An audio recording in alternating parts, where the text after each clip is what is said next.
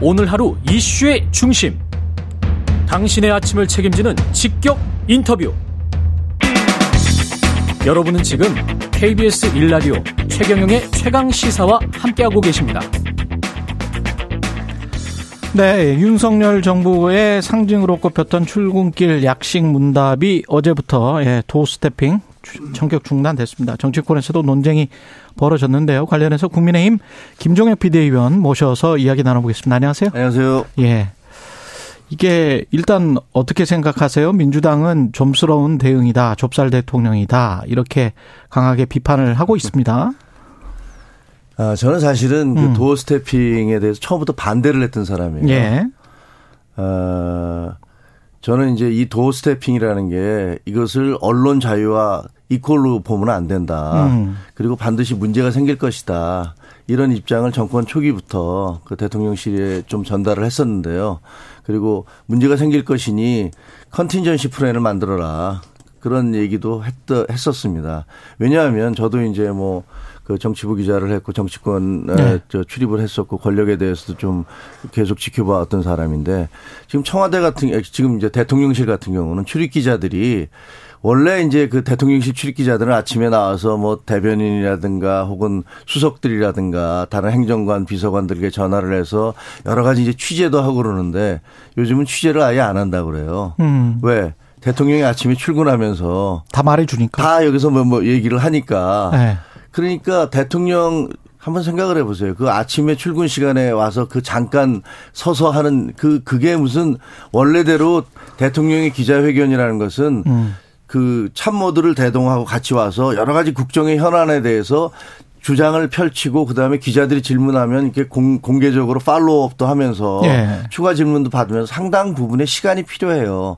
근데 아침에 나가서 잠깐 얘기하는 것은 그냥 몇 마디에 불과한 거 아니겠어요? 예. 그리고 대통령도 거기 서서 계속 몇십 분 동안 계속 할 수도 없는 거예요. 음. 그러다 보니까 잠깐 얘기하고 들어가는데 언론의 속성상 가장 자극적인 걸 물어볼, 수, 물어볼 수밖에 없어요. 그 언론이 나쁜 겁니까? 아니죠. 그건 뭐 그럴 수밖에 예. 없는 거죠. 저는 그럴 수밖에 없다고 예, 생각해요. 예.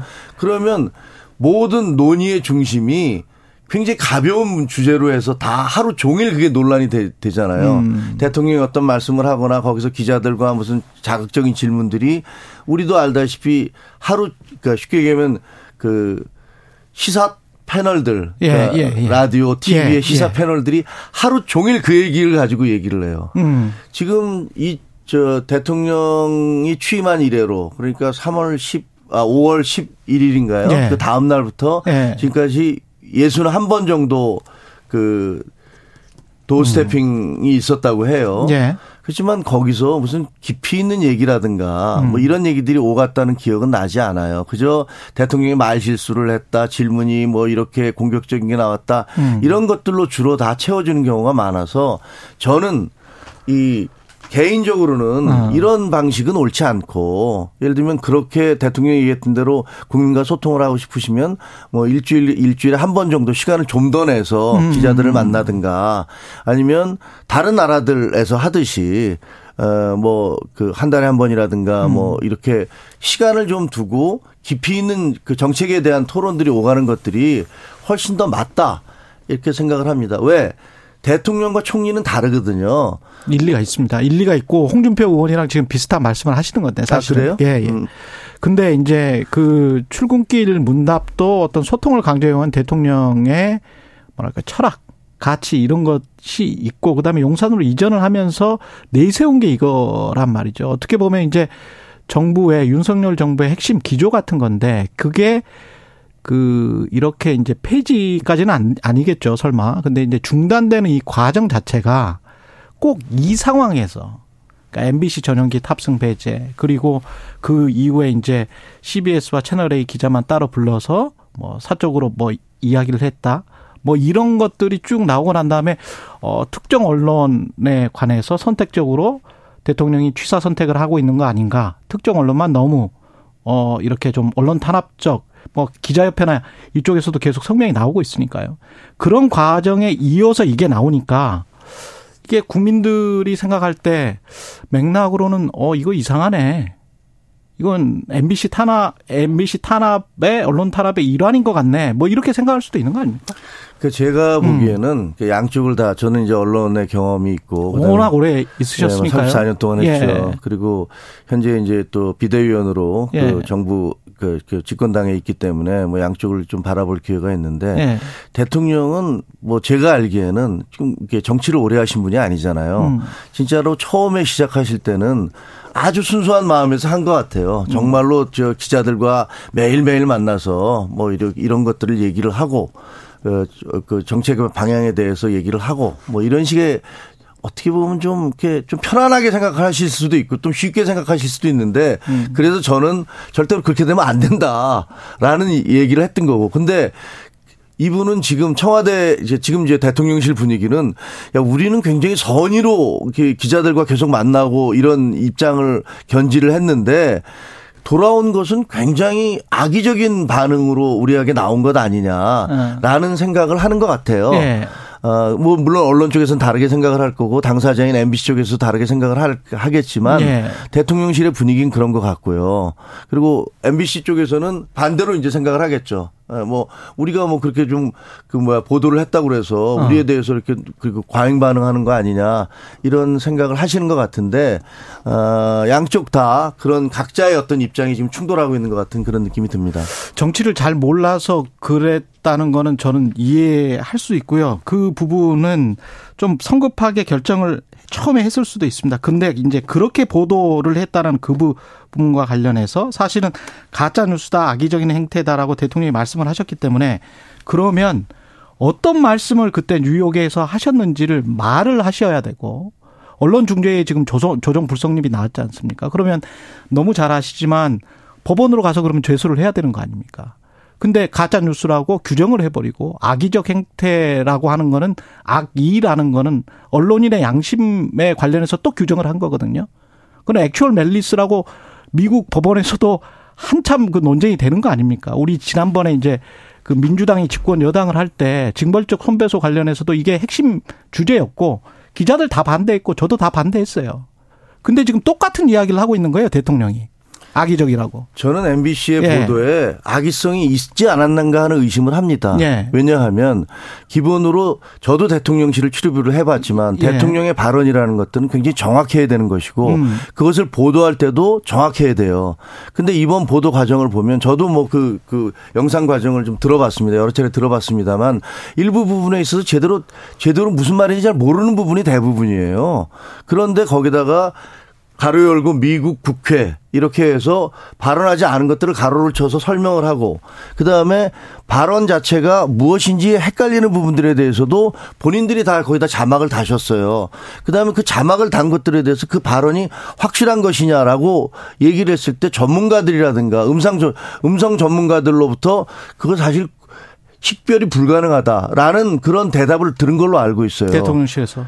대통령실뿐 아니라 MBC에서도 나중에 MBC 제3노조도 얘기했지만 야 우리 방 영상 기자재 중에서 이 음성을 식별하는 것들이 있는데 그런 부분들에 대해서 확인을 해보지도 않, 않지 않았느냐라는 주장을 했는데 그랬는데 그것이 엠바고가 끝나기도 전에 다른 일반 어, 매체에 유출이 됐단 말이에요. 그게 무슨 MBC가 유출했는지 다른 쪽에서 유출했는지는 모르지만 그 풀을 한 곳에서 전달하는 것들이 다른 쪽에 유출이 됐기 때문에 그런 부분에 대한 것들 왜 대통령의 발언을 정확 그게 뭐 그렇게 시기 그 시급한 그 분초를 다투는 그런 보도라고 음. 거기에 대해서 그런 식으로 성급하게 보도를 했느냐라는 부분에 대해서 뭐 그, 그, 저, 이 제기를 할 수 있고요. 문제 제기를 할 수 있고. 지금 엠바고 관련해서 말씀을 하셨는데 사실 음. 대통령실에서 출입 기자단에 다가와서 그 좀 이런 게 있는 것 같은데 들어보고 좀 지워달라 이렇게 지금 요청을 했다는 거 아니에요? 그렇게 해서 출입 기자단이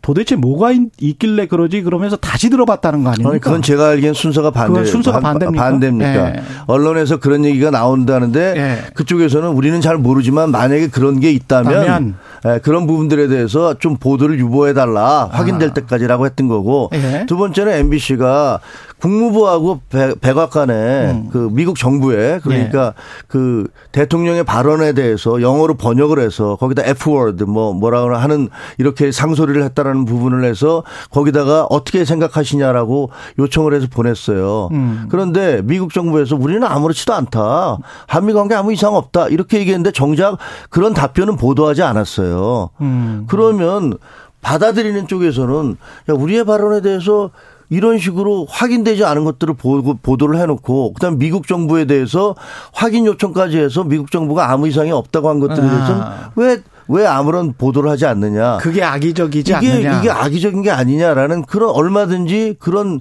의식, 생각을 할 수 있다라고 저는 생각을 합니다. 그렇게 느낄 수도 있을 것 같습니다.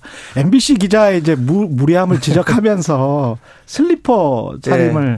근데 어 관련해서 당황스럽긴 한데 어떤 어 그 무례 무례 어. 무례하다고 생각합니다. 예. 저도 그 저 청와대 대통령실을 출입을 해봤거든요. 예. 근데 한번 생각을 해보세요. 우리 예. 저 앵커님도 우리가 법원에 가면 이 법원에서 판사들이 들어오면 다 기립을 합니다. 음. 왜 기립을 합니까? 그거는 그 재판장에 대한 최소한의 예의를 표시하는 거고 예. 재판장에 슬리퍼 신고 들어가지는 않습니다. 예. 그리고 판사들도 다 법복을 아무리 더운 날에도 법복을 입고 외국 같은 경우는 가발을 쓰기도 해요. 위기라고 그래서 그렇죠. 유럽에 예. 예. 그거는 재판장의 어떤 그 장소에 필요한 복장이 있는 거 아니겠습니까? 예. 우리가 예를 들면 상가에 갈 때 그렇게 울긋불긋한 옷을 입고 넥타이를 메고 그렇게 빨간 넥타이 메고 가지는 않습니다. 음. 왜? 그렇게 해서는 안 되기 때문에. 그리고 김건희 여사가 영국에 갔을 때 지금 민주당 지지자들께서 뭐라고 하셨냐면요. 그 까만 소리 달린 그 모자를 썼다. 이거 귀족들만 쓰는 건데 이걸 쓰고 가서 예의에 어긋난다. 이렇게 비판을 했습니다. 사실은 그것도 아니었 다는 것이 나중에 밝혀졌거든요. 음. 그 민주당 어, 비판이었고 어느 예. 장소에든 그 예. 장소에 필요한 복장이 있는 겁니다. 그런데 국민을 저 MBC에서는 국민을 대변해서 대통령께 물어본다라고 얘기하지 않습니까? 그러면 음. 국민을 대변할 때 슬리퍼를 신고 상대방인 대통령은 국가 그 선거로 통해서 뽑힌 국가 최고 지도자인 대통령은 넥타이를 메고 정장하라고 나서 국민들 앞에 섰는데 그걸 질문하는 분은 슬리퍼를 신고 국민을 대변한다면서 그렇게 서 있는 게 뭐 팔짱 낀 것까지는 뒤에 있었으니까 안 보여서 그렇다 치더라도 그것은 옳지 않고요. 두 번째로 그 MBC 태도의 MBC 기자의 그, 그 무례함에 대해서 지적을 했을 때 그것이 뭐 왜 무례하냐 이렇게 말씀을 하시는데 저는 어떤 생각이 드냐면 음. 2019년에 1월 달에 그 예. 연두 기자 문재인 대통령 연두 기자회견 할때 경기 방송의 김예령 기자가 예. 대통령께서 그렇게 경제에 대해서 자신감을 표시하는 그, 그 배경이 뭔지 여쭙습니다. 이렇게 음. 얘기를 했습니다. 예. 그 발언에 대해서 네. 민주당 지지자들께서 네. 감히 대통령한테 그런 질문을 한다고 음. 엄청난 그 댓글 그 양념 폭탄을 퍼부어서 결국 김혜령 기자는 회사를 그만뒀습니다. 아니 대통령한테 기자가 공식 기자회견에서 예절을 갖추어서 물어봤던 그런 질문에 대해서는 네. 그것이 약간 좀 대통령이 대답하기 껄끄럽다고 그래서 대통령에 대해서 무례했다고 얘기를 하면서 아니 그렇게 그 아침에 도어 스태핑에서 거꾸로 제가 한 가지만 네. 까치집 머리 짚고 한번 저 카메라에 찍힌 적도 계시고 엄격결에 사실 뉴욕 발언도 엄격결에 이 베이비라고 말씀하시는 게 카메라에 잡힌 거잖아요. 이 베이비. 예. 네. 그리고 이제 이기주 기자도 엉겁결에 지금 슬리퍼 신고 막 출입에서 나온 것 같은데 그런 저런 것들을 생각을 해보면 어떻게 판단을 해야 될지는 누가 먼저 사과를 해야 될까요? 아니 저는 예.